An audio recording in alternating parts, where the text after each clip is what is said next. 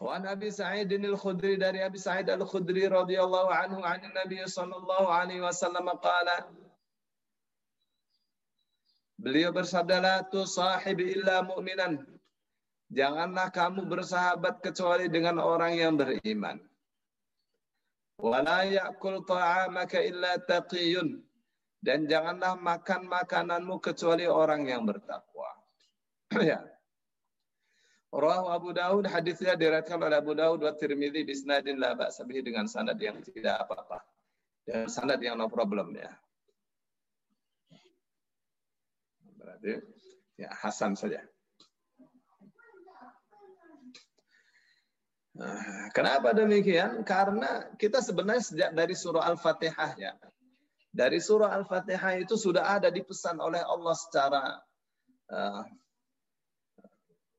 secara tersirat ya bahwa memohon kepada Allah untuk dikumpulkan bersama komunitas saleh itu diperintah. Ya diajarkan oleh Allah.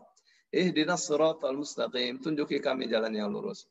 Siratal ladzina an'amta alaihim yaitu jalannya orang-orang yang telah beri, beri kau kau beri kenikmatan kepada mereka. Ya. Jadi ikuti jalan mereka. Jadi komunitas saleh itu penting untuk untuk kita perkuat ya, untuk kita berada di dalamnya. Ya.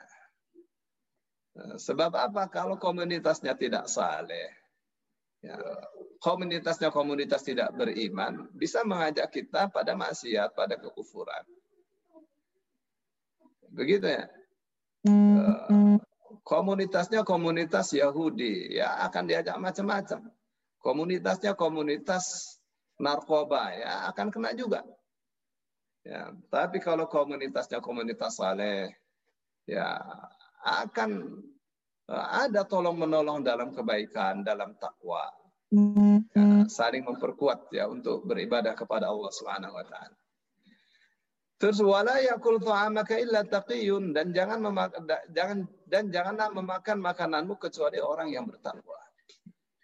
Apa sebabnya kalau makanan itu dimakan oleh orang yang bertakwa, maka akan menjadi tenaga. Tenaganya dia akan pakai untuk ibadah, kita dapat pahalanya.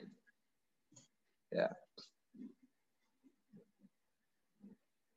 Tapi kalau makanannya dimakan oleh orang yang ahli maksiat, ya, ya tenaga dari makanan itu akan dia pakai untuk berbuat maksiat.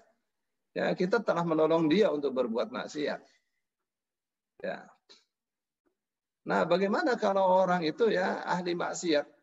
Ya, kita kasih makan dengan uh, tujuan untuk mengajak dia ya, mengajak dia pada kebaikan, pada kebenaran, ya sebagai siasat, ya sebagai taktik, ya. ya tentu kembali pada niat ya, kembali pada niat.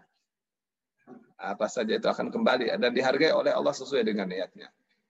Ya ini sih orang ya jahat ya, tapi kita uh, uh, ada yang bisa kita harapkan dari dia Ya, insya Allah sih bisa menerima nasihat.